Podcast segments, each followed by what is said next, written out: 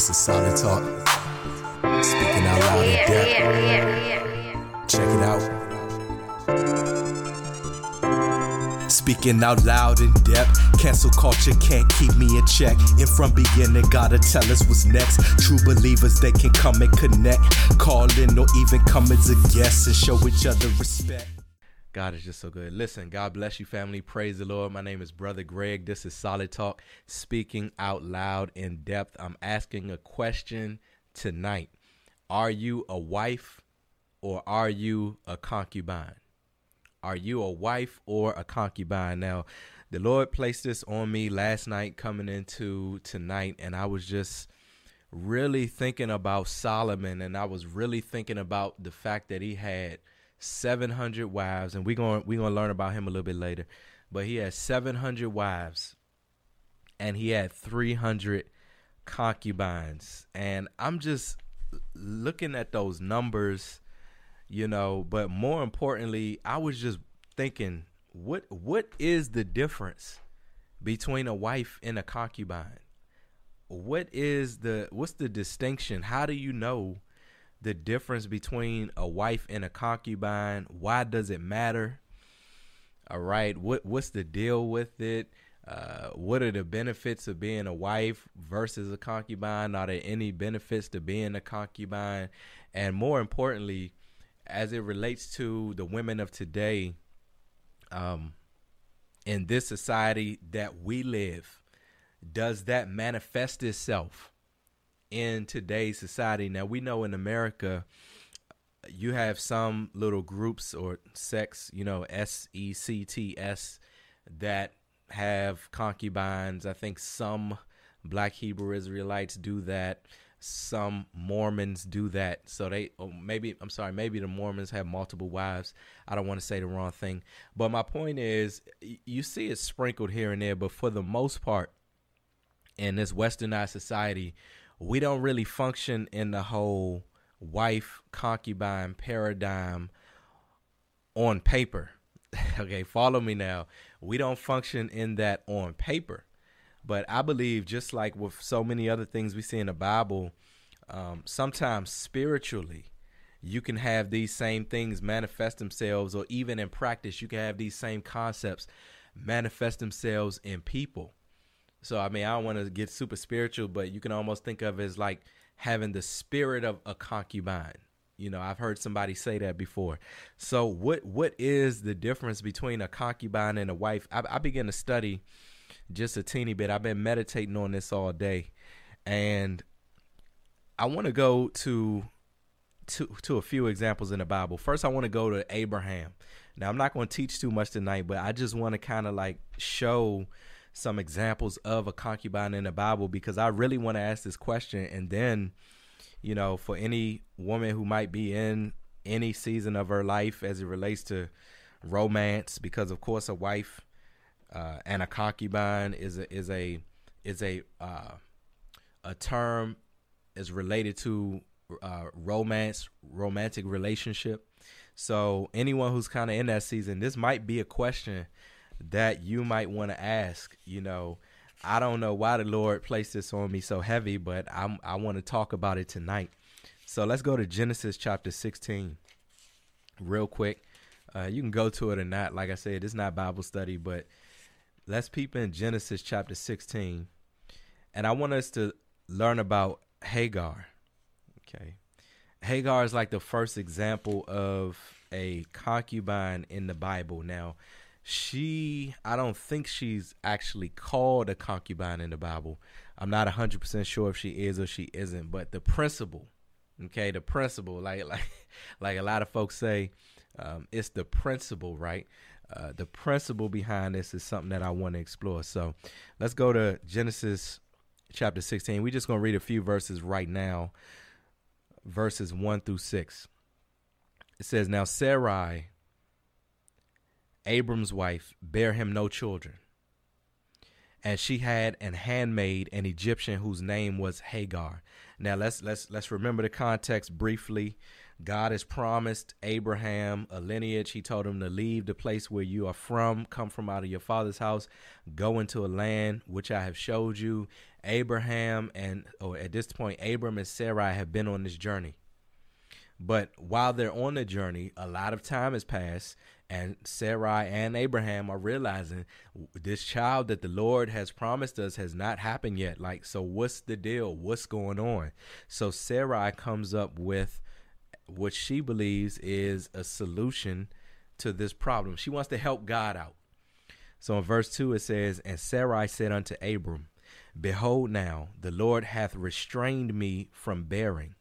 I pray thee, go in unto my maid. It may be that I may obtain children by her.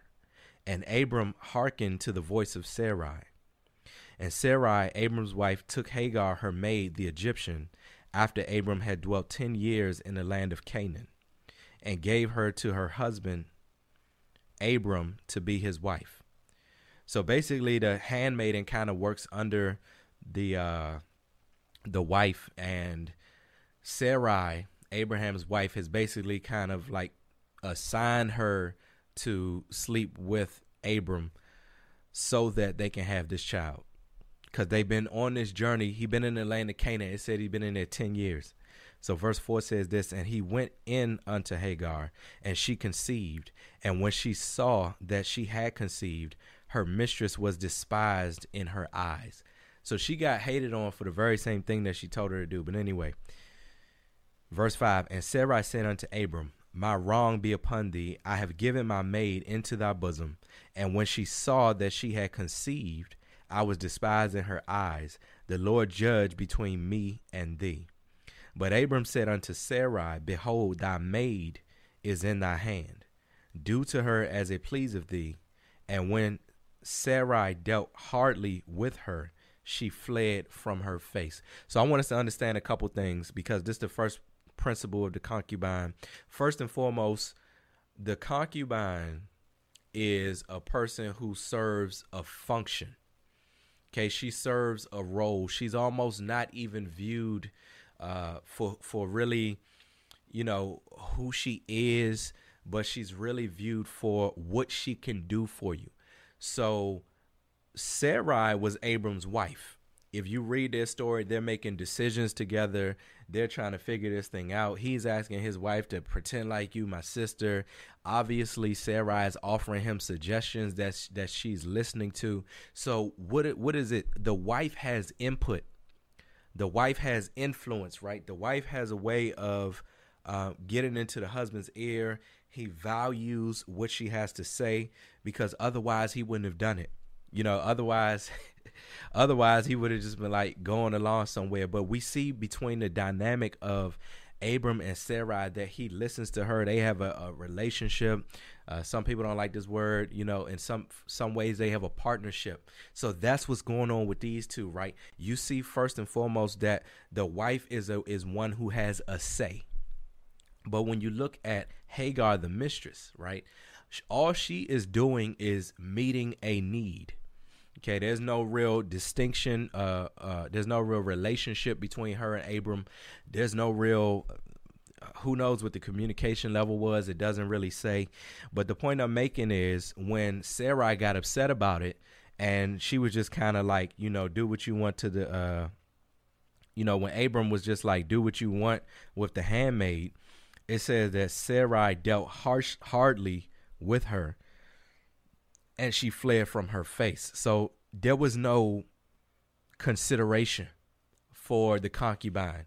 She was there, she had the son. After she had the son, she was disregarded. She was disregarded so much, in fact, that if you go to Genesis chapter 21, now I'm laying all this out because I'm trying to look at the differences between uh, the wife and the concubine, and I want to figure out what's what's the main idea okay, what's the main difference, right? If you go to Genesis chapter 21 and you pick up around maybe verse 8 or so, it says that, uh, let's pick up at verse 9. It says, and Sarah, she's Sarah at this point because now let me let me let me say mind you they have now had Isaac at this point they have had Isaac uh, meaning that Abraham and Sarah have had Isaac. In fact, they had Isaac in the very same chapter. All right, the very same chapter, which is Genesis chapter 21. This is the birth of Isaac. So what you find is immediately immediately after they had Isaac, there was completely no need for Ishmael. Ishmael was Hagar's son that she did have. Once they had that and they knew for sure, for sure, for sure that the promise that came through, this is when they definitely kicked her to the curb. So it says, As Sarah saw the son of Hagar, the Egyptian, which she had born unto Abraham, mocking. Okay, so not only is this not her son, now he's mocking. Verse 10 says, Wherefore she said unto Abraham, Cast out this bondwoman and her son, for the son of this bondwoman shall not be heir with my son, even with Isaac.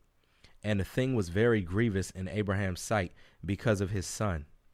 And God said unto Abraham, Let it not be grievous in thy sight because of the lad, and because of thy bondwoman, and all that Sarah hath said unto thee, hearken unto her voice, for in Isaac shall thy seed be called.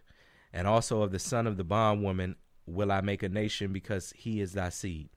And Abraham rose up early in the morning and took bread or food and a bottle of water and gave it unto Hagar, putting it on her shoulder and the child, and sent her away. And she departed and wandered in the wilderness of Beersheba. And the water was spent and the bottle in the bottle, and she cast the child under the under one of the shrubs. So basically, he kicked her to the curb. So that's uh, indication number two of the concubine. You are dispensable. Now, Sarah had been with Abraham this long time. They had been on this long journey. She wasn't able to bear any type of son, but if, if uh, any type of child for a long time, up until I think she was about 90. And Abraham, I think he was maybe 100.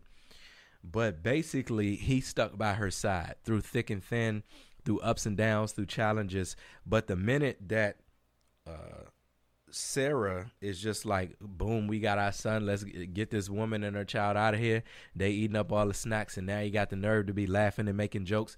The concubine was dispensable.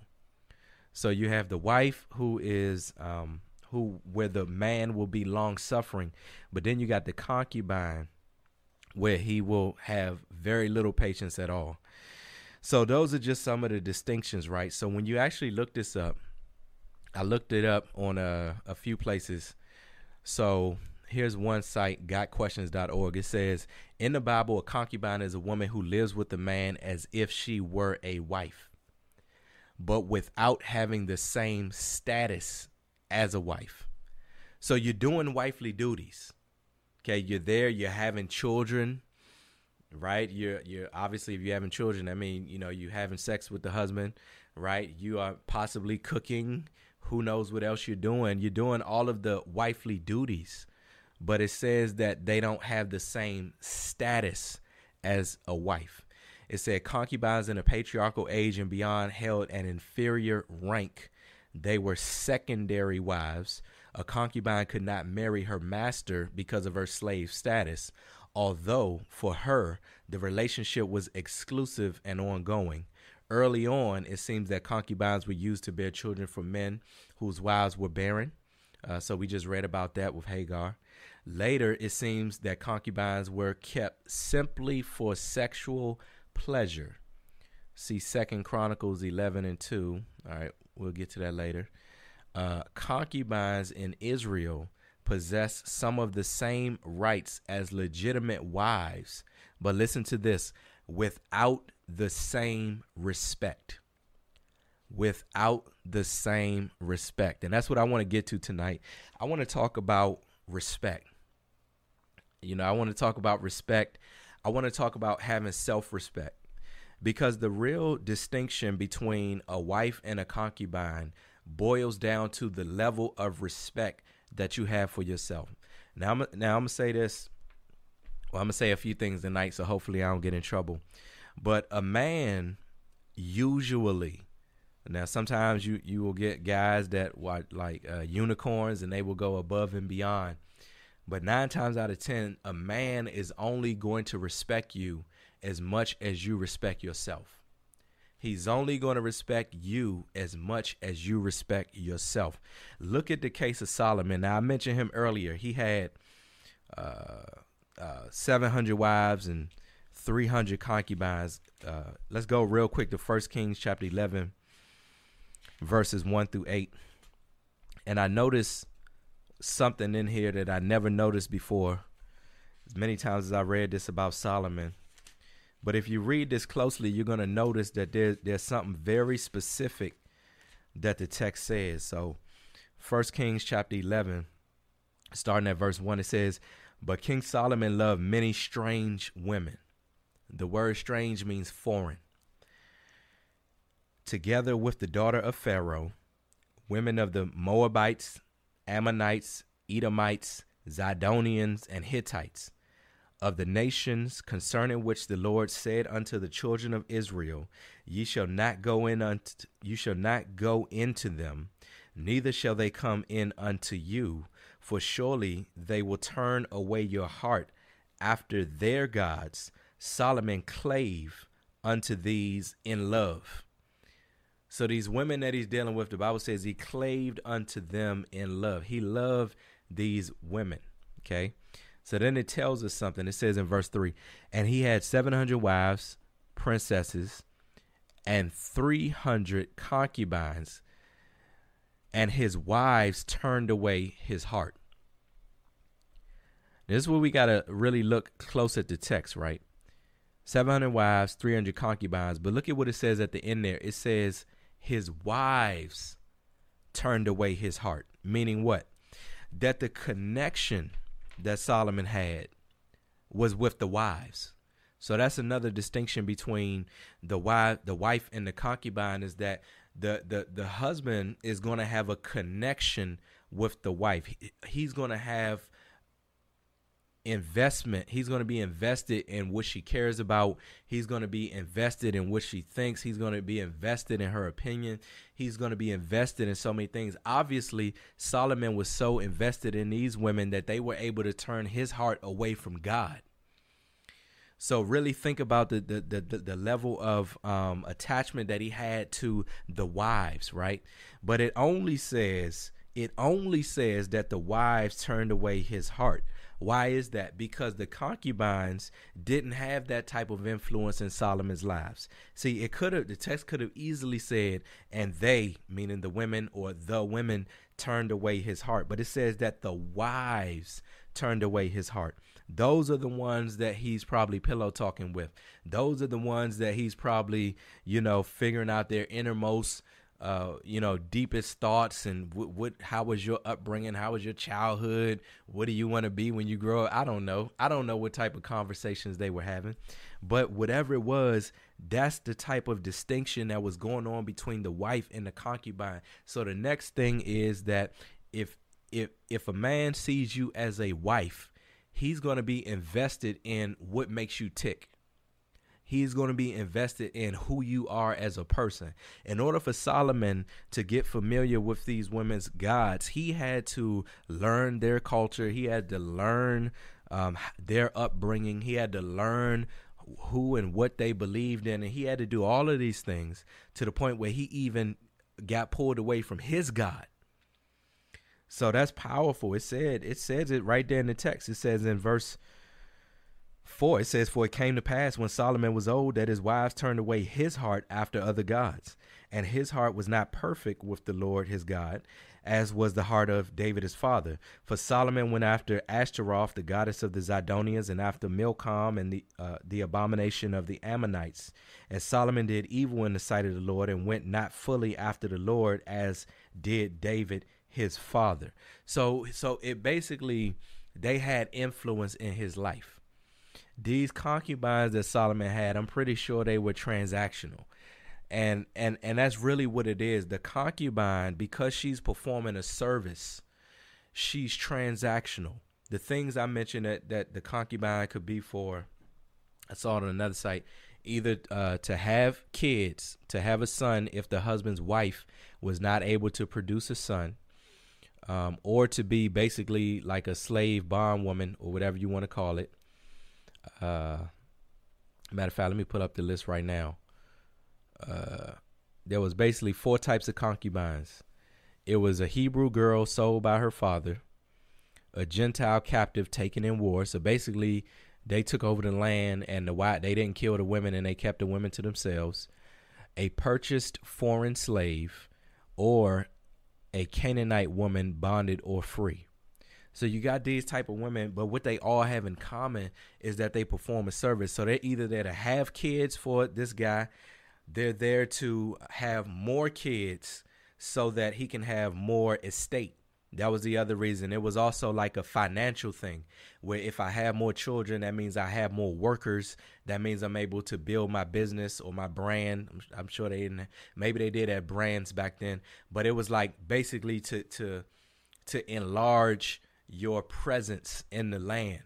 And then the last one was basically for sexual pleasure. And so today, the one that's most prevalent in our society is the one that's just there for sexual pleasure. When a man looks at you, is he looking at you as a potential wife or is he looking at you as just a, a sexual conquest? Because listen, Solomon had 700 wives and 300 concubines, right? I was actually thinking about this and I was saying, now I know when we have children or, or you know, just in society, it's not a one to one ratio of men and women. It's not always 50 50. Sometimes you have more men, uh, more men in the world. Sometimes you have more women in the world. But just for the sake of context, we usually think of it as like, you know, a man for every woman. Solomon had 1,000 women. I'm thinking about this. He had 1,000 women. So I'm just thinking, what about the men in his town? Okay, if you occupy a thousand women, what who would, who are you leaving for the rest of the men in your town? You know, because they didn't have Tinder. they didn't have Christian Mingle, right? So it's like they didn't have the the luxuries to just find another woman in another state. You just had to kind of deal with the women you were with. So I'm just wondering because other men had multiple wives too. Like were there just some men that didn't have wives? Were there just some men that what did they do? Did they just mess with harlots? You know, I don't even know how they did that. But that's just something I was thinking about and uh you know, when you really look at the difference, it boils down to respect. How and where do we get respect? Respect comes first and foremost from the Lord. In order for us to have self respect, you have to know who you are. And we really don't truly know who we are until we come to the Lord. Usually the way it works is out in the world, the devil will give you some identity or you'll get caught up in some some sort of thing and you'll you'll you'll become a person, you'll become a persona, but it's not who God designed you to be. So until you become born again and you really take on God's identity of, of who he has for you as a daughter, that's the first place where that uh, respect begins to come because you receive the love of God. And once you receive the love of God, then you're able to love yourself in the right way, right? To, to be able to have a little human man down here, then maybe love you as well. But even if a little human man doesn't love you, you still have the love of God that's being given to you so much that really that's like it maybe it matters and maybe it doesn't matter. But once we have god's love that's that's an eternal love. That's an agape love. That's a that's a different type of love that is not about uh, romance or anything like that but it's just about appreciating who you are and how god god made you. The scripture says that you are fearfully and wonderfully made. That means that god took his time when he made each and every one of us that he was very specific. He was very specific. Uh, that word fearfully means that he was very uh, meticulous in how he made you. You know, there's another scripture that says that he knows all of the, the hairs that are on our head. So God knows all of these things about his children. And once we gain that revelation, that's the thing that's going to allow you to see your value. Because the difference between uh, Uh, the 2020 woman and the concubine back then is that the concubine back then her value was really based upon circumstances if you are living in a place and Israel comes in and invades your country or territory and you are like the spoils of war, you are the booty, so to speak, then that's just the way the chips have fallen. It doesn't say anything about how you feel about yourself. That's just now the circumstances that have hit you. If you are sold into a um, sold to a guy as a concubine during that time, those are just circumstances that are hitting you if you are a, a, a, a, like a slave woman during that time, that's just a product of the culture.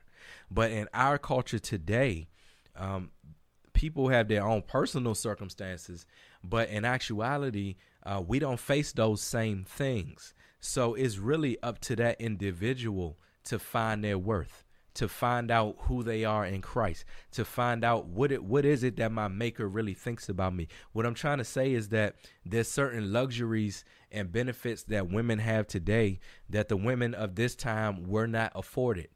Some most of these women who were concubines uh, didn't have a choice. A lot of the women that were wives didn't really have a choice.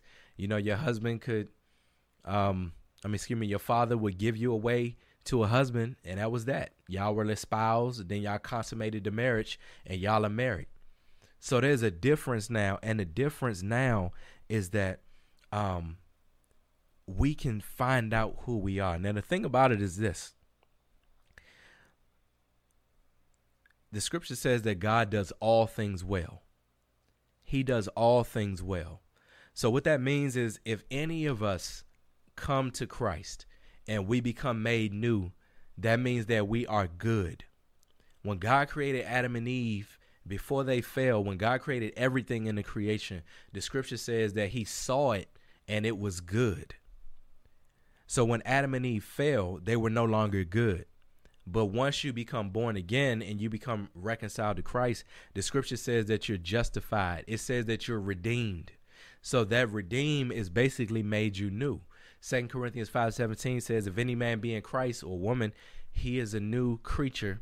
Old things pass away and he makes all things new." So at that point, the woman becomes new. She becomes um, basically renewed. So everybody has the opportunity to walk in the in the um I had to use all these religious words, the anointing of a wife right? It's not necessarily uh and and and when I say this, I'm not saying everybody's going to get married, but what I'm saying is that you bear the qualities of a woman of God. Everyone who is born again can bear the qualities of a woman of God. But the question is threefold. One, are you going to do it? Because a lot of folks just aren't going to get saved. We know that the, the, the broad way to destruction is wide. So listen, that's another another discussion. But the second question is, are you going to walk in it? Are you going to walk in it? Okay, are you going to believe it? Are you going to walk in it? Are you going to see yourself the way that God sees you? Right? And what does that take? It takes faith. If I know that, you know, God tells me I'm fearfully and wonderfully made, but I go on Instagram and you know, Kim Kardashian got a million likes on her picture where her butt is showing out. You know, if I'm walking by sight and I'm a woman, I'm gonna look at that and say, "Well, I never got a million likes on on any of my photos." But if I'm walking by faith, I'm gonna read this text. I'm to get in my prayer closet and I'm to learn that whatever God says about me is true. And the more that we, male and female, begin to adopt that, begin to realize that the more that it's going to radiate from the inside out. See, the most attractive quality, in my opinion, uh, one of the most attractive qualities as a wife is a person who is a person who has joy. A person who has joy. Now, different guys like different things, but I personally like a woman that has joy where it looks like she enjoys life, she enjoys herself. That's kind of ironic because those who like know me and watch this pretty consistently. Y'all know sometimes I can have some low vibrations, so I'm trying to work on that. And I know I'm saying vibrations. I'm not trying to get into all the the new age stuff or nothing like that. I just say it for the for the sake of explanation. But anyway, I like a, a, a woman who's joyful, who smiles, who radiates. Okay, who you can see it. You can see it in their smile. You can see it in their skin. Where does that come from? It comes from the joy of the Lord. It comes from the joy of the Lord. And so I'm asking this question tonight, you know, are you a wife or a concubine? But I want to say that everyone who's a woman of God can walk in the anointing of being a woman of God. There are qualities that are in this Bible that uh that you can exhibit whether you're in a marriage or whether you're single, right? And you just look at some of the different things of, of, of the differences between the wife and the concubine. The concubine, as I stated, has a lower status, inferior rank. She's a secondary wife, right? She was there only to bear children, to be a slave, or, or to be a sexual conquest.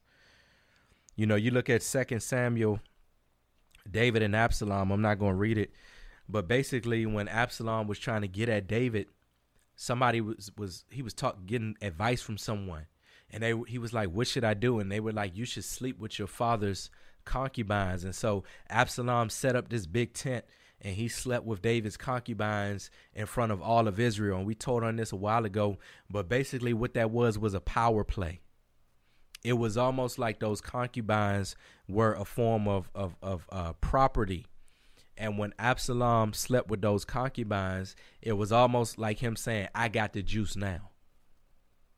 So really, the difference between a wife and a concubine is a a concubine is almost like an object, whereas a woman or a wife is is more like a person.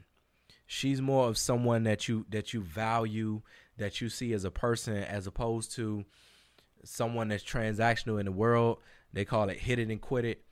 Um, flings, one night stands, wh- wherever you're from. And really, each and every one of us has a choice as to what type of person we want to be. Uh, how, and you might say, well, look, I done done so much dirt. There's no redemption for me. That's not true because I just told you second Second Corinthians five seventeen. If any man or woman be in Christ, they're a new creature. Old things pass away.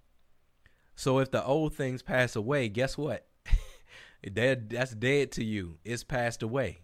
So you have to believe that it's passed away.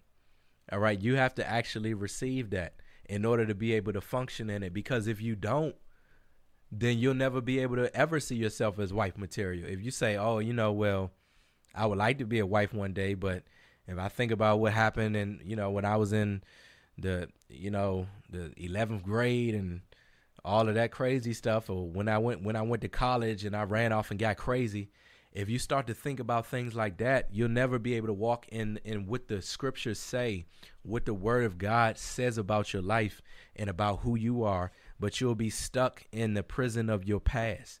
And God is trying to break each and every one of us out of the prisons of our past. So what I want to do now is I want to kind of go to the chat because we are we on around eight thirty, and you know I just want to kind of uh, see what y'all are saying. So Miss Natoya White, God bless you. She says, "What I saw, what I, my bad. Okay, I'm gonna read what she said. What I saw the topic, I was looking at some. She might say, when I saw the topic, I was looking at something on black men, women, interracial, all types of things, and beyond. All this, God keep telling me with Him, with God, and God direction at the best. Amen. Yeah, yeah, you got to follow His leading. She says, interesting, definitely preparation from God. Praise the Lord.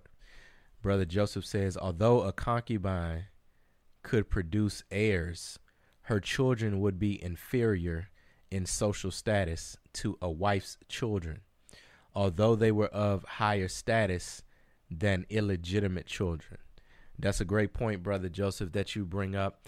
They could have children, and their children uh, were heirs, right? But even in that case, they were considered uh, low they were considered inferior and even even it was it was almost like this if it was a wife and the wife had a a maid working under her and the maid had children as a concubine those were also considered the wife's children even though the wife didn't actually have it so it was kind of like some some breathing room to kind of uh determine how they wanted those kids to be i'm gonna read another definition real quick from Christianity.com. It says in the Bible, a concubine was a woman acquired by a man as a secondary wife. Her purpose was to provide a male heir in the case of a barren wife, to provide more children in general to enhance the family's workforce and wealth, and to satisfy the man's sexual desires. A concubine was endowed with rights and protections by Hebrew law, but was not equal in status to a wife so we kind of said that. A woman living as a concubine was more common in Israel during the patriarchal period. I think we read that. Although God provided rights and protections for concubines in the law of Moses, God did not introduce or approve of this marital model. The Hebrew word for concubine, pilegesh, isn't even of Hebrew origin.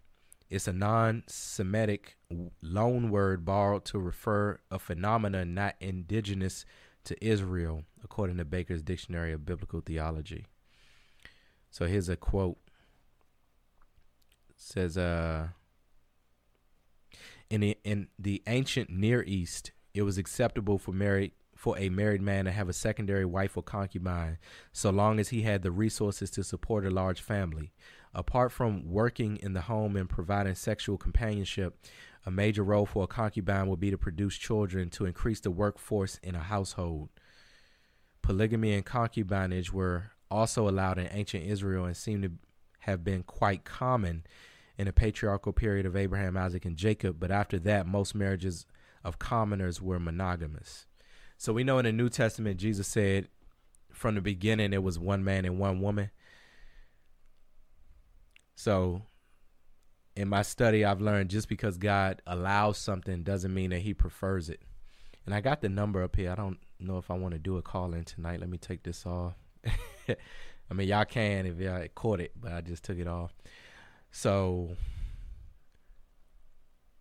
Brother Joseph says the child of a concubine had to show filial duty to two women their biological mother and their legal mother, the wife or their father, the wife of their father, excuse me. Yeah, that makes sense. Mr. Toya White says, I thought something was wrong with me. I'm all in relationship st- uh, relationship stuff. God is always on point.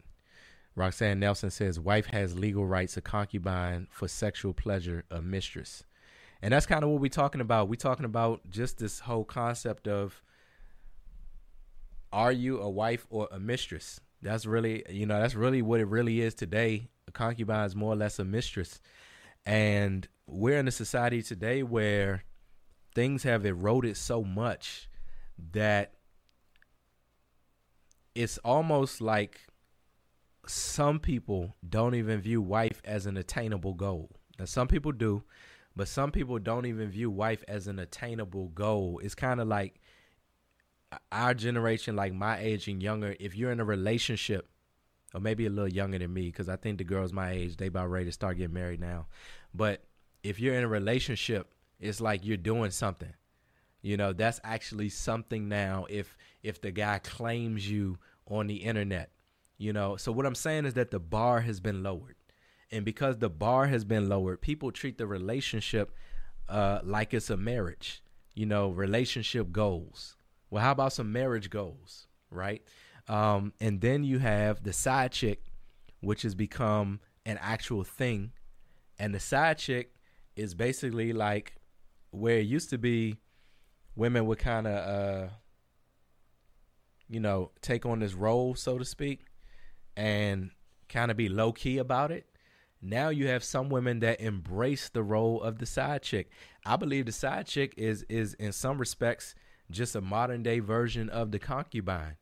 And a lot of these relationships is really just a polished version of the concubine because if you're conducting yourself like a marriage but you don't have the same uh and it's the word that the definition used the same status okay that's no different than the concubine so a lot of people are in relationships thinking they doing it you know i'm doing it because i got a man and he claimed me but that claiming is not permanent you know, at any given moment. Uh, granted, it can happen in a marriage too. People can get divorced, but definitely in a relationship, you ain't got to go through no legal legal troubles or anything. It's just like boom. If he ready to leave, he ready to leave. If she ready to leave, she ready to leave, and that's that. They don't even think too much about it, and that's just kind of how it is because none none of that stuff is really sub- substance. There's no substance in it. It's vain. It's empty it looks like something. You know, it looks like something on the outside. You know, it's like a uh, like a like a vase or something. It looks like it's got something in it, but if you go and actually peep inside, you find out that it's really not anything of substance. It's not anything of commitment. You know, there's there's there's no commitment. And I really feel like relationship wise, we're in a generation now where folks are afraid to commit you know, folks are, I believe a lot of this resentment. Sorry, I didn't even know that fan was on the whole time. It's probably been making a little hum in my mic. Hang on, hang tight.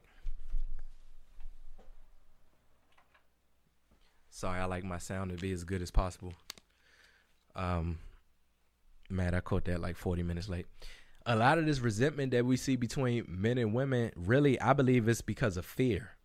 I believe it's because of fear. I believe that that that that that men are scared to fully commit to women because they're concerned about the type of woman she is. And I believe that I think women are willing to commit to men, but I do believe they have a fearful element of entering into commitments as well because you just don't know what type of guy you're dealing with. You just don't know what you're to get. So it's it's it's a whole bag of worms out here today. I'm kind of grateful that I'm not in the uh, the dating scene. I'm not in the game. You know, I was thinking a lot about the gift of singleness, and this is this might be a discussion for another day. But I'm really starting to see it as a gift. You know, I'm really starting to see it as a gift, and I don't know if I'm seeing it as a gift um, because the Lord is placing that in me, or if I'm seeing it as a gift because uh, I'm just uh, like lazy, and I and I I don't want any additional stress or drama in my life. But for whatever reason, whether it be personal or whether it be of the Lord, I now see how it can be a gift. But I do believe this concubine spirit is running rampant in our society, and I believe that it's because the bar has been lowered now, we talk about value. A lot of what would determine how that woman will be perceived is the value that she got from her father. Because as I mentioned earlier, a father could give you away as a wife. And I think there was even an endowment for that, like a payment for that. But he was consciously espousing you as a wife. Or we just learned a father could give you away as a concubine. So it's almost like that definition that you get from the Father, the definition that you get from your Father is really where we get our identity, male and female. And much of the the the, the issues that we have with marriages or lack thereof is the fact that there's an absence of fathers. So the women don't know who they are, first of all, if they don't know their father. And then they don't know what type of man to look for.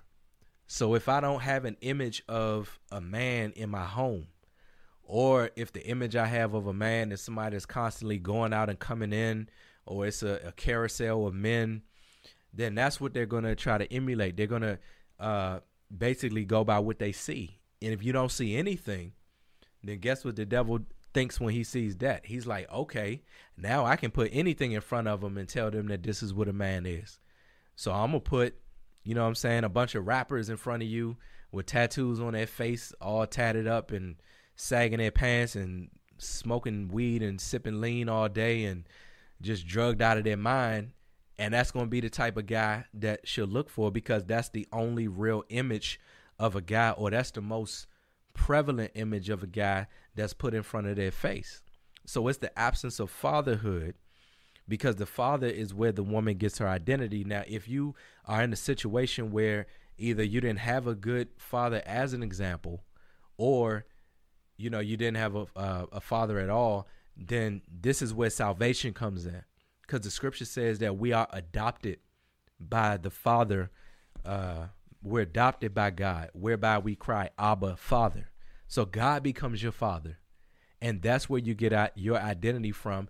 And he is the one that gives you away. Right? He is the one that that that that gives you your value. Right? Notice how the value is always applied. It's always applied. Um, because value really, if you think about it, sometimes it could be subjective and sometimes it can be objective. You know, this phone, I just picked it up because it's the first thing I see here. Each of us could look at it and uh, attribute a different type of value to it. Okay. So, what really gives it its value is what what is it actually made of? What can it actually do? What is the actual quality? You know, what is it comprised of? You know, and I think as a human being, the value really comes from who are you? Who who are you really? Who are you really? You know, that's something that we all got to ask ourselves. We got to ask God that. Who am I? Who am I?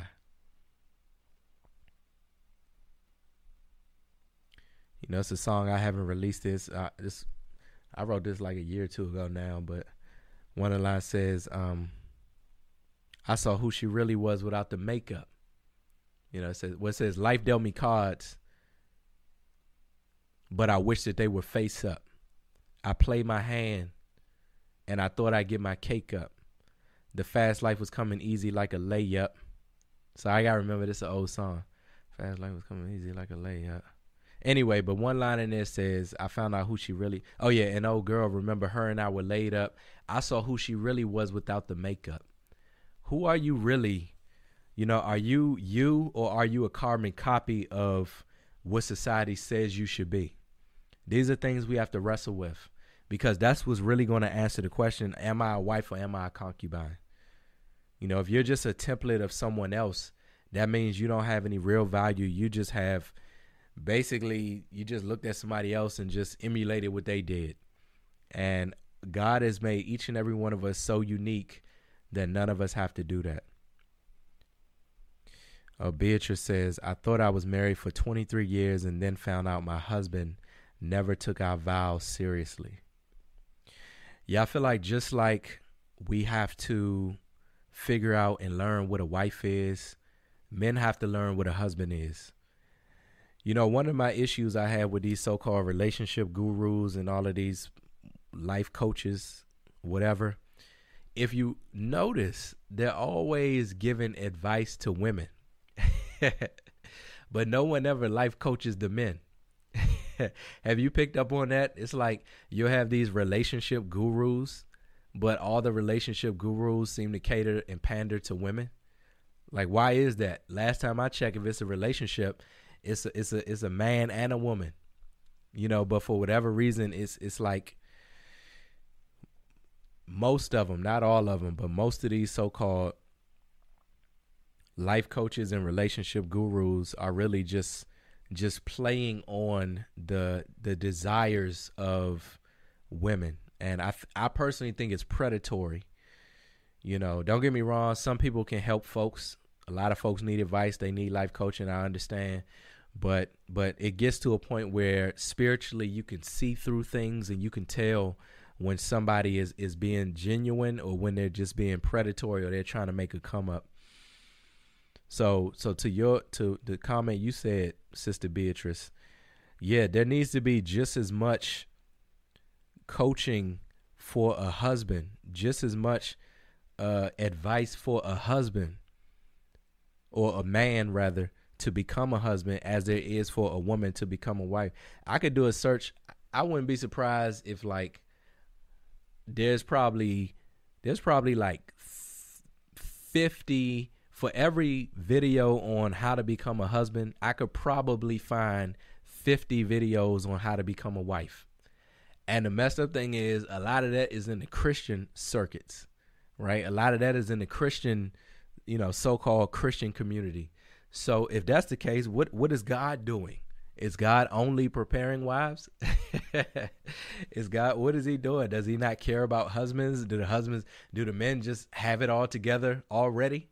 Like, what's going on? Or is it that these people are not hearing from God and they're just trying to make some coins? You know, I'm just asking questions. That's all. Yeah, it really is about knowing your worth, valuing your worth. Your worth comes from the Lord, it doesn't come from any human being. Because at the end of the day, God is who made you and he's the only one that has a heaven or hell to put you in, as the old folks say. But really, he's the one that made you. He's our designer. You know, I'm I'm working on something now. It says, "Wife material, not designer. It's in the DNA. You see your value in your designer, not in the TNA. Don't see yourself as just a collection of body parts.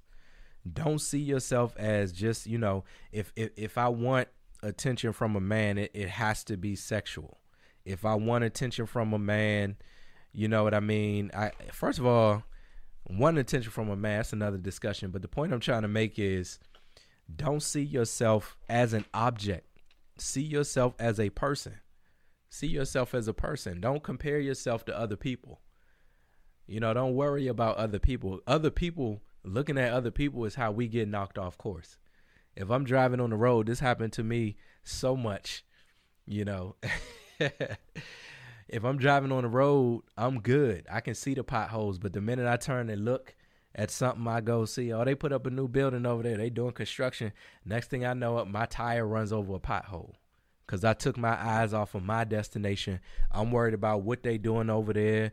You know, who, oh, that look like somebody I know over there that type of stuff is what knocks us off course. So just stay in your lane, focus on what God has said for you, and all that good stuff. Official BZ TV baby mama is modern day concubine. I'm not gonna get in trouble tonight. yeah, p- folks are able to recognize quality. Somebody said something a long time ago. Said good things don't stay on the sh- on the shelf long. Now I'm I'm on the shelf. I ain't gonna fake, you know, but I did a lot of foolishness in my 20s. So, you know, that's just that's just the uh I'm just in the reaping season, you know, but I praise God either way cuz I have peace either way. Beatrice says adulterous men and women have committed issues, excuse me, have commitment issues. Some marry to keep from committing to their lovers or concubine. Yeah, I don't know. It'd be so much stuff going on today. Official BZTV says shacking up is also the concubine mentality. Wife benefits but no respect. Yeah. That's really what it is. It's it's just a status thing. That's the word that the definition used, status. You know, it's it's it's kind of like you know, as much as people say titles don't mean anything, sometimes they do. sometimes they do. If you go on LinkedIn, you don't typically see somebody with a regular business title. Everybody got some fancy title on LinkedIn. You know what I mean? I think technically my business title is I'm a lead budget analyst. Um, that's what they hired me as. When they hired me, they told me we was gonna have like a team of six, and it was gonna be like three and three, and I was gonna be one of the leaders. It's only three of us, and actually one of them is my boss, so it's really only two of us. so my LinkedIn say lead budget analyst, but I'm not leading anybody for real, for real. So usually I just say budget. I don't even say it these days. But that's neither here nor there. The point I'm trying to make is we're talking about self respect. And I'm gonna say something today that society will tell you is not true, but I'm here to tell you that it is true. You listen to society, they're gonna get you jacked up, especially this feminist society we live in. They have this thing called they have a couple things. One of them is called slut shaming. Okay. So let me let me see what the actual definition of of slut shaming is because I don't want to misrepresent this foolishness. Slut shaming is the act or f- the action or fact of stigmatizing a woman for engaging in behavior judged to be promiscuous or sexually provocative. All right. So in 2020, there are some groups that will say just because you are promiscuous or just because you are sexually provocative does not mean that you're a slut. You know, they won't even say that. They'll say they might say that they're a slut, but they they'll basically say it doesn't matter. Now, as a man, now obviously I can't speak for all men, but I feel pretty confident in saying this. Men care about if you are a slut or not. You can listen to these stupid bald head feminists if you want. But when men definitely care, specifically if he's looking for a wife. Now, if he's looking for a slut, he doesn't care. if he's looking for a concubine, for the most part, he doesn't care. But a man that's looking for a wife, he cares how you carry yourself. He cares what you wear. He cares the type of decisions that you make. Because as I stated earlier, the wife is someone that the man is going to invest his energy, his stock into. He's going to invest his time into. He's going to care about her innermost being. So all of that is a reflection of intimacy. When a guy cares to know a woman, that's a level of intimacy. So sexual relations is really we don't treat it this way, but it's really like the deepest level of intimacy that you can get to uh physically at least because you have had sex with that person. The scriptures even say that if you lie with the harlot you become one with the person. So you become one with whoever you lie with. Whoever you lay down with you become one with that person. Bible says that the, the, the, the twain become one flesh. So a guy cares about that because he wants to lie down with you. And he wants he he wants you to be exclusive to him. But if you are living a promiscuous and a sexually provocative life and you expect to be a wife uh listen it, it ain't gonna work now look it's a different type of guy these days. You got i don't know what's up with these new age guys but in my opinion any real man will care that is a way in which you show the respect level that you have for yourself. Anything that's value like extremely valuable typically is rare. One of the things that makes something valuable is it being rare. You know, this is an um, example. This, this is a portrait by uh, Michelangelo, and this is the only one. This is the one he did right before he died. It's the only one that is that is in existence from the the Renaissance period. I don't know when Michelangelo was painting, but you put that thing up at an auction, you best believe you're gonna get some rich millionaire buying it for like for like ten million dollars, and you sitting looking at it like, all right, well look, I mean it looked okay, but I don't know, it looked ten million dollars okay. But the fact of the matter is, it's rare. It's the only one of its kind. The only one of its kind. And and, and guys like that type of exclusivity. Nobody and women should understand this too. You don't want to show up at the, the the gala, at the at the club, wherever, at the ball. You don't want to show up with your dress on and you got the same and, and another woman got the same dress on that you got she got the same dress on, same shoes. It's like no exclusivity whatsoever. And that's kind of how it is with men. It's like, you know, you have your woman or whatever, and you expect that to be your woman. Like that's my woman. but if everybody else has had your woman, then it feels like less of your woman. So some guys are mature enough to look past that. Like I said, if God has made you new, that stuff has passed away for the most part. but the point I'm making is that moving forward, you have a way to show your respect. It shows in how you dress. Society today will once again get y'all caught up and tell y'all it don't matter what you wear. That don't have nothing to do with who you are as a person. Look, y'all can sit there and say all that stupid stuff all you want, but I'm telling you how guys think, and in in my opinion, rational people think. People evaluate you based upon how you present yourself. It says something about you, how you dress, how you carry yourself. If you keep your yard up, okay, if you keep your hair done, right? If you keep your hair cut, if if you ain't got a bunch of crazy looking tattoos on your face, it says something about you.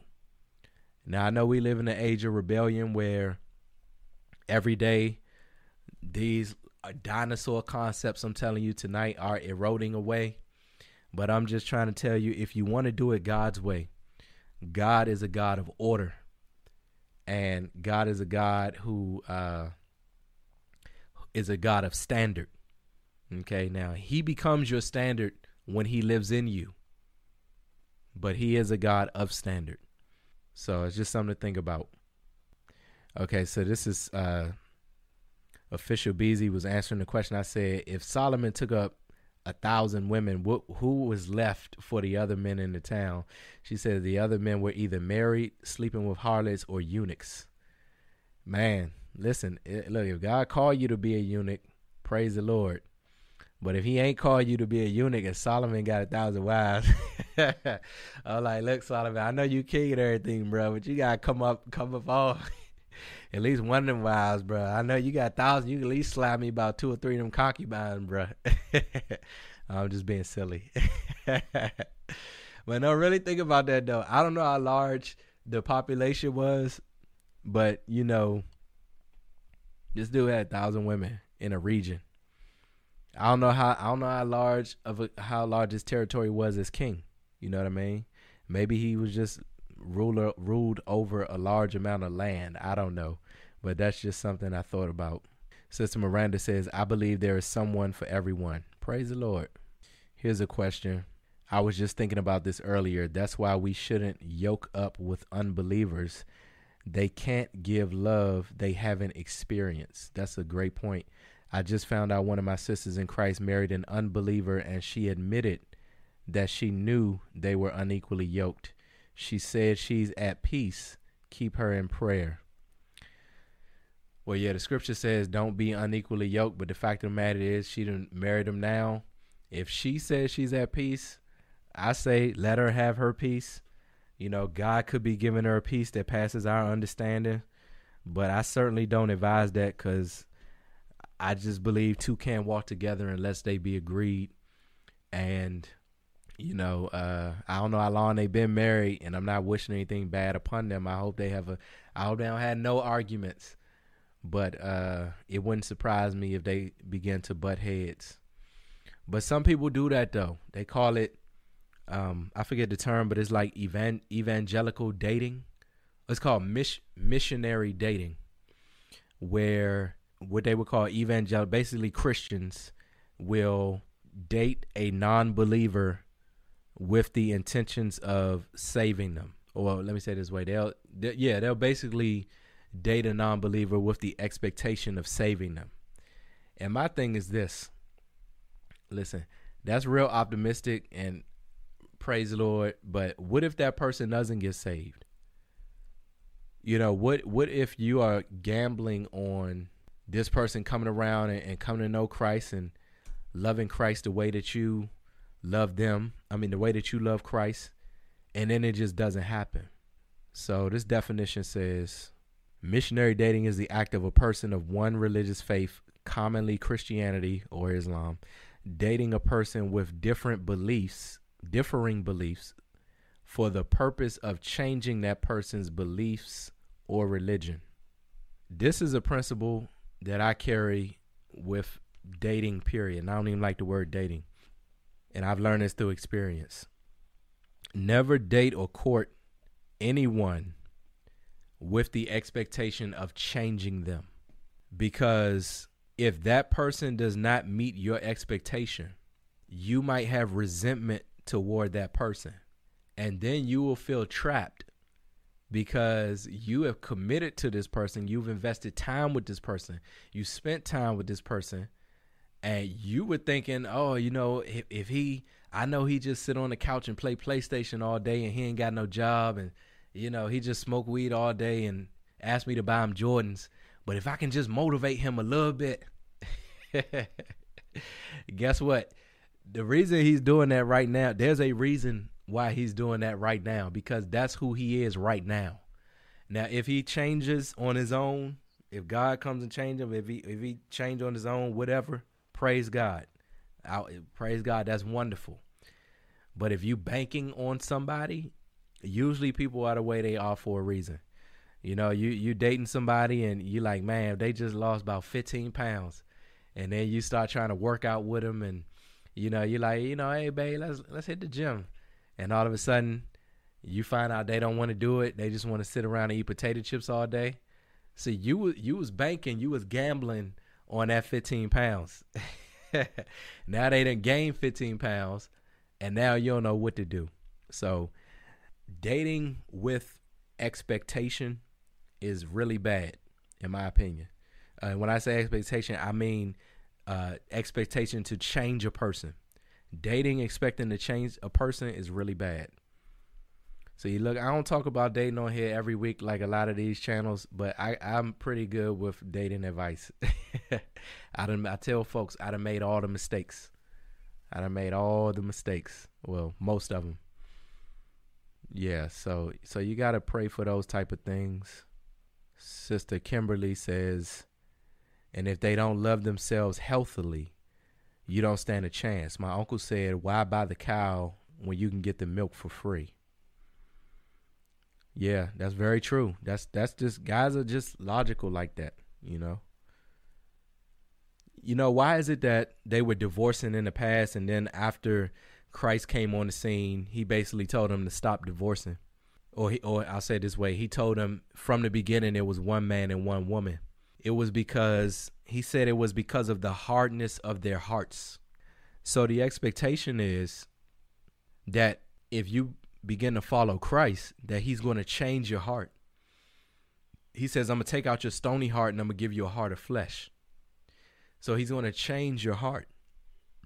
But one of the reasons why uh, these guys in the Old Testament were able to have, you know, 700 wives, 300 concubines, because the heart, the heart wasn't pure it says Solomon's heart wasn't pure towards God. Your heart got to be pure towards God first, and after that, everything else will fall into place.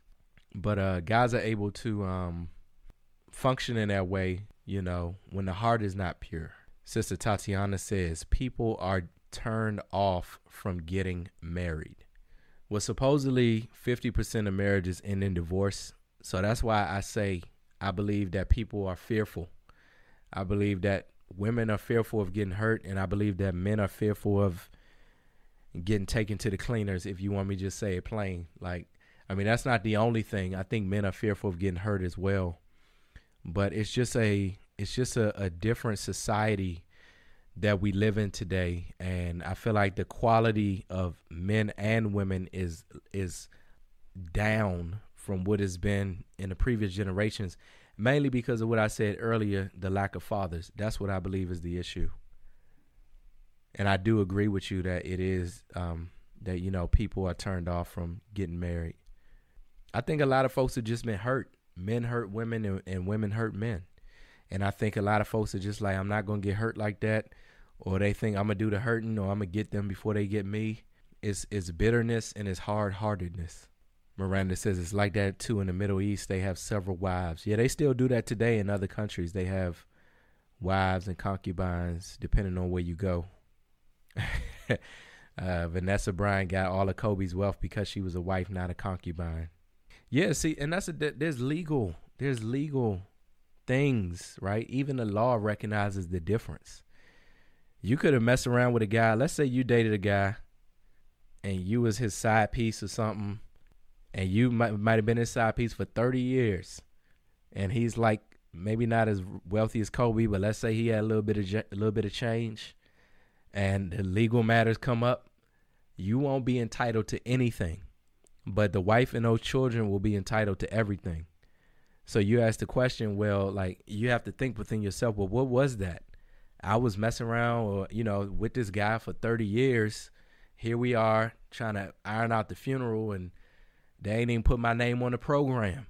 Hey, Sister Dunia says, why when I promote celibacy to other believers, I'm given the side eye? Am I not reading the same scriptures like everybody else? The book clearly states fornicators will not inherit the kingdom. I must be ready. I must be reading an outdated version of the book. Praise the Lord, sister. Hey, li- listen, I got the same question. I did a video a long time ago, like like a long, long time ago, like when I first started. And I, I one of the things I said in there was, "We're oh okay, that was different." What I said was, "We're not all on the same page." because we're not reading from the same book. But believers should be reading from the same book. So I think what it is is one or two things. Either they're not reading it or they're not believing it. Okay, you can read it. Then once you read it, you have to believe it. Uh, so one of those two things is happening. And when you show it to them and you say, listen, it's in Corinthians, First Corinthians 6 and 9 or wherever it is, and they see it and they still don't believe it, at that point it's on them eventually you'll probably learn not to even burn fuel on them. Maybe this is just me and my personality type. Maybe I need to stop doing this, but the scripture says don't cast your pearls before swine. If you recognize somebody as a swine, you just got to let them be a swine in peace. Like, don't waste your pearls and don't waste their time. Just be like, you know, I'm not better than this person. I'm not worse than this person, but they are a swine. So that's that. Sister Jewel says, Wow, so true. My boyfriend keeps pushing marriage, but I'm on the fence because I just don't know yet. Just like you said, what am I going to get? Yeah. I believe when when I was in the world and I thought about marriage, I always looked at it as what do I get out of this situation?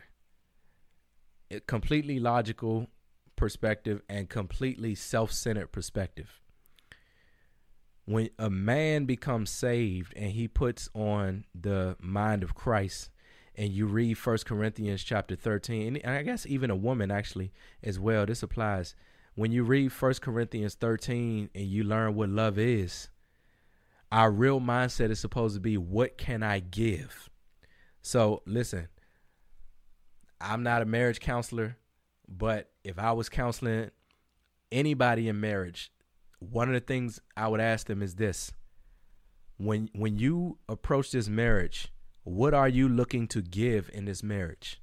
Because everything on that list of what love is in First Corinthians 13 was about sorry, was about uh, selflessness.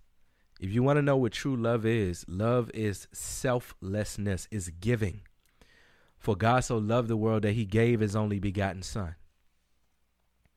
And unless you approach the marriage like, what can I give? You, you you're, you're setting yourself up. Uh, but in the world, that's all I was looking at it as like, how does this benefit me? So wait a minute, I gotta be with one woman the rest of my life. She has the potential to divorce me and take all and take half my stuff, and there's a fifty percent chance of that. Now this is carnal minded Greg thinking of this, right? you know, what just a bunch of other stupid stuff I used to think, but it was all about what can I get. So shift your thinking to say what can I give, and it'll be a game changer. Kimberly says, when I served overseas, the men had several wives in Saudi Arabia and af- and alternative lifestyles. Yeah, the men the men in the uh, other parts of the world look at America and the Western world. They look at us like we stupid for having one wife. you know, they like, bro, y'all only do one wife over there. Like, How do they look at us like we just? How do you even do that? Because to them, it's it's it's just a matter of wealth and status. You know, it's like if I got a lot of money, I can get a lot of wives. You know. Oh, Sister Jules adds on to her comment. She was saying, "What am I going to get? Like, what type of person I'm going to get?" And she's saying, not in the sense of materialistic things, but is he going to switch up once we're married? Well, I, I think the main thing really is does he know the Lord? Because that's the anchor. That's the anchor. There's a scripture that says, if you're wise, I'm paraphrasing, if you're wise, you build your house with a strong foundation so that when the winds come and the storms come and they start to blow up against the house, you are able to you, like your foundation is able to remain you're able to stand because you're on a firm foundation if the foundation is christ then y'all should be able to work through whatever issues might come up so that's just something to be prayerful about you know i've uh, seen two people that i thought were believers have a completely chaotic marriage. I don't know what went, went wrong there, but I think what it was was they rushed and they didn't really find out who they were marrying. So somebody says it takes three a person can fake their identity for three years. I'm not saying you gotta wait three years. I'm just saying be prayerful and learn the person that you're getting to know. Somebody said something to me real uh somebody said something to me recently. They were explaining the betrothal, the betroth betroth, have you say it, the betrothal period. And I think what he said was, uh, this is my cousin Tony was telling me this. I haven't verified it, but I, I trust he did his research. He was saying that a man, a, a, a man and a woman would be betrothed for marriage, and they would get to know each other or whatever. And what would happen is they would build an addition on the father's house so when they built that addition, the man and the woman would live together to get to know each other to figure out if they were able to um, get married, like if they were able to function in a marriage. Now, technically, you might say that's shocking. I don't know. I got to research it and see how it was set up. But the point is, sorry, I just saw something that made me laugh. The point is, um, they got to know that person even in the biblical days. You know, uh, they built this addition. and They lived together. Obviously, they were not fornicating. You know what I mean? Because the you know once you got married, they consummated the marriage, meaning that they you know had had sex with one another. So I say all that to say, there's even a a, a, a biblical cultural precedent for getting to know who you're with. And of course, we know sometimes it's just like, like we learned, we did Bible study, Isaac and Rebecca two weeks ago. Hey, it was just like, boom, meet her at the well. That's that's the one. That's the one. All right, this what he looked like. Oh, he he cute, and that was just that. Miranda says, "Greg, are you MGTOW?" Um, that's the question that made me laugh, and I'm going to answer the question by saying no. But what I will say is this. Now, for anyone who doesn't know what MGTOW is, MGTOW is a philosophy that stands for men going their own way. Some people say it's like a male version of feminism, but I really don't think it is. What I will say to you, Sister Miranda, and I shouldn't say this out loud, my carnal mind is MGTOW in some way. Be, and I will admit MGTOW is something that I had to stop watching. It was one of the things the Lord had to pull me off of because what it what it will do is it'll say a lot of things that are factual, right? But just because it's fact doesn't mean that it add, that it arrives at a truth. And the truth is really whatever God says about a situation. So MGTOW will basically say all of these reasons why men should just not involve themselves with women and how you're just better off uh, kind of just staying in your own lane. I'm going to say this little stupid ideology real quick. I'm not going to spend a lot of time on it. But basically, all of these little philosophies have a red pill moment based off the movie The Matrix. So, a red pill guy supposedly sees women for who they are and he's aware of them and he knows to keep a, a safe distance that benefits him. A blue pill guy is a guy that's just in the world. He believes the official narrative about women and he's just like a deer in the headlights and has no idea what's going to hit him. A purple pill guy is a mixture between the blue and the red where the guy knows the the nature they call it female nature. The guy understands female nature but even though he understands it he still either is a slave to it or he still believes in what's called a nawalt or unicorn woman which stands for not all women are like that.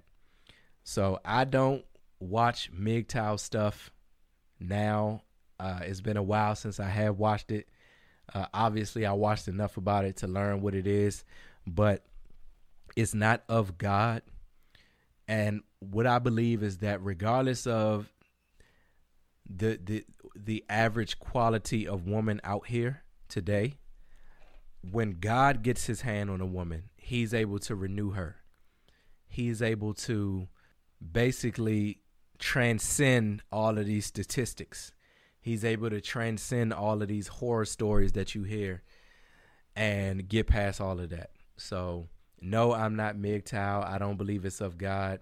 It is something that I have to crucify in my carnal mind because I came up in a generation. Listen, I, w- I was a big Project Pat, you know, 3 6 fan. So it was like, don't save her. She don't want to be saved. That was ingrained in my in my conscience. You know what I mean? And sometimes if I get in my flesh and and something triggers it, I will get uh I, like that mentality will come to me like I'm trash, these women are trash, and I just want to be by myself as trash, and it's more headache than basically I can do bad all by myself. So that's the type of toxic thinking that that I need to not have, and I need to keep to myself so, you know, Brother Greg don't come on here with all his personal beliefs and stuff like that. I just try to come on here and say what the Lord says. But no, I'm not MGTOW. But it's one of the things that the flesh, you know, it's no different from, you know, like I was saying, some of these relationship coaches, one of the things I caught them doing as well, they love to bash men. So it's like if you're a woman and you've dealt with some trash men, then it feels good to your your flesh ear to like hear somebody dog out men. It feels good. And they did a whole bunch of that in the '90s, especially with black men in the '90s. Like every time you turn on one of them little talk shows, it's like all black men are dogs and these type of things, because it feels good to the flesh. And uh, many of us have lived through that. But that's why I personally believe that in order for two people to get married today, it has to be a supernatural move of God. You know, I believe to find a good woman and to find a good man today, it has to be God. You know, I just think most people are trash. uh, and unless God gets his hand on them, you know, and even when he gets his hand on them, he still has to continually clean them up daily, you know, daily. Listen, I, I'm one day, Lord willing, I'm gonna get real optimistic you know what I mean? I'm I'm just like I told y'all I'm working on it. I promise I'm working on it. The loud voice is always trying to point out the negative, trying to point out the odds and stuff like that, but when you see that it's possible, it's inspirational to those who have that desire on their heart. So listen, a lot of good stuff here. Yeah, Mark got oh yeah, my brother Marcus is on. He says uh MGTOW ide- ideology goes against scripture. It forbids marriage. Yeah, it does. It goes against scripture. So yeah, no Christian male should be subscribing to any of that stuff. Beatrice says, "I'm so glad you're done with that mentality." Yeah, praise the Lord. I'm working on it. I'm not gonna lie, it be trying to resurface every now and then, but but that's just like I say, uh, he is the potter and I am the clay. So he's molding me and making me. So listen, God is good, family. That's all I have in this solid talk tonight. I pray that we had a kind of fruitful discussion, just asking that question. You know, what's the difference between a wife and a concubine? Are you, what's going on, brother? Are you a wife or a concubine? I point out the difference earlier. I'm not to go over the whole thing again, but it really boils down today to the respect level that you have for yourself. Most people are only going to respect you as much as you respect yourself. And that respect comes from value, and that value comes from the Lord. So, my encouragement to women and also to men is find out who you are and find out who God says you are. And from that point, you'll be able to receive the love that's needed to be able to function in any type of healthy relationship, whether it be a marriage, whether it be a friendship, whatever it is. But it has to come from the Lord. So that's all I have in this Solid Talk family. I pray that you all have been edified. That's all I have. You all take care and be blessed. This is Solid Talk. Speaking out loud in depth. Check it out. Speaking out loud in depth. Cancel culture can't keep me in check. And from beginning, gotta tell us what's next. True believers, they can come and connect. Call in or even come as a guest and show each other respect. I keep it solid.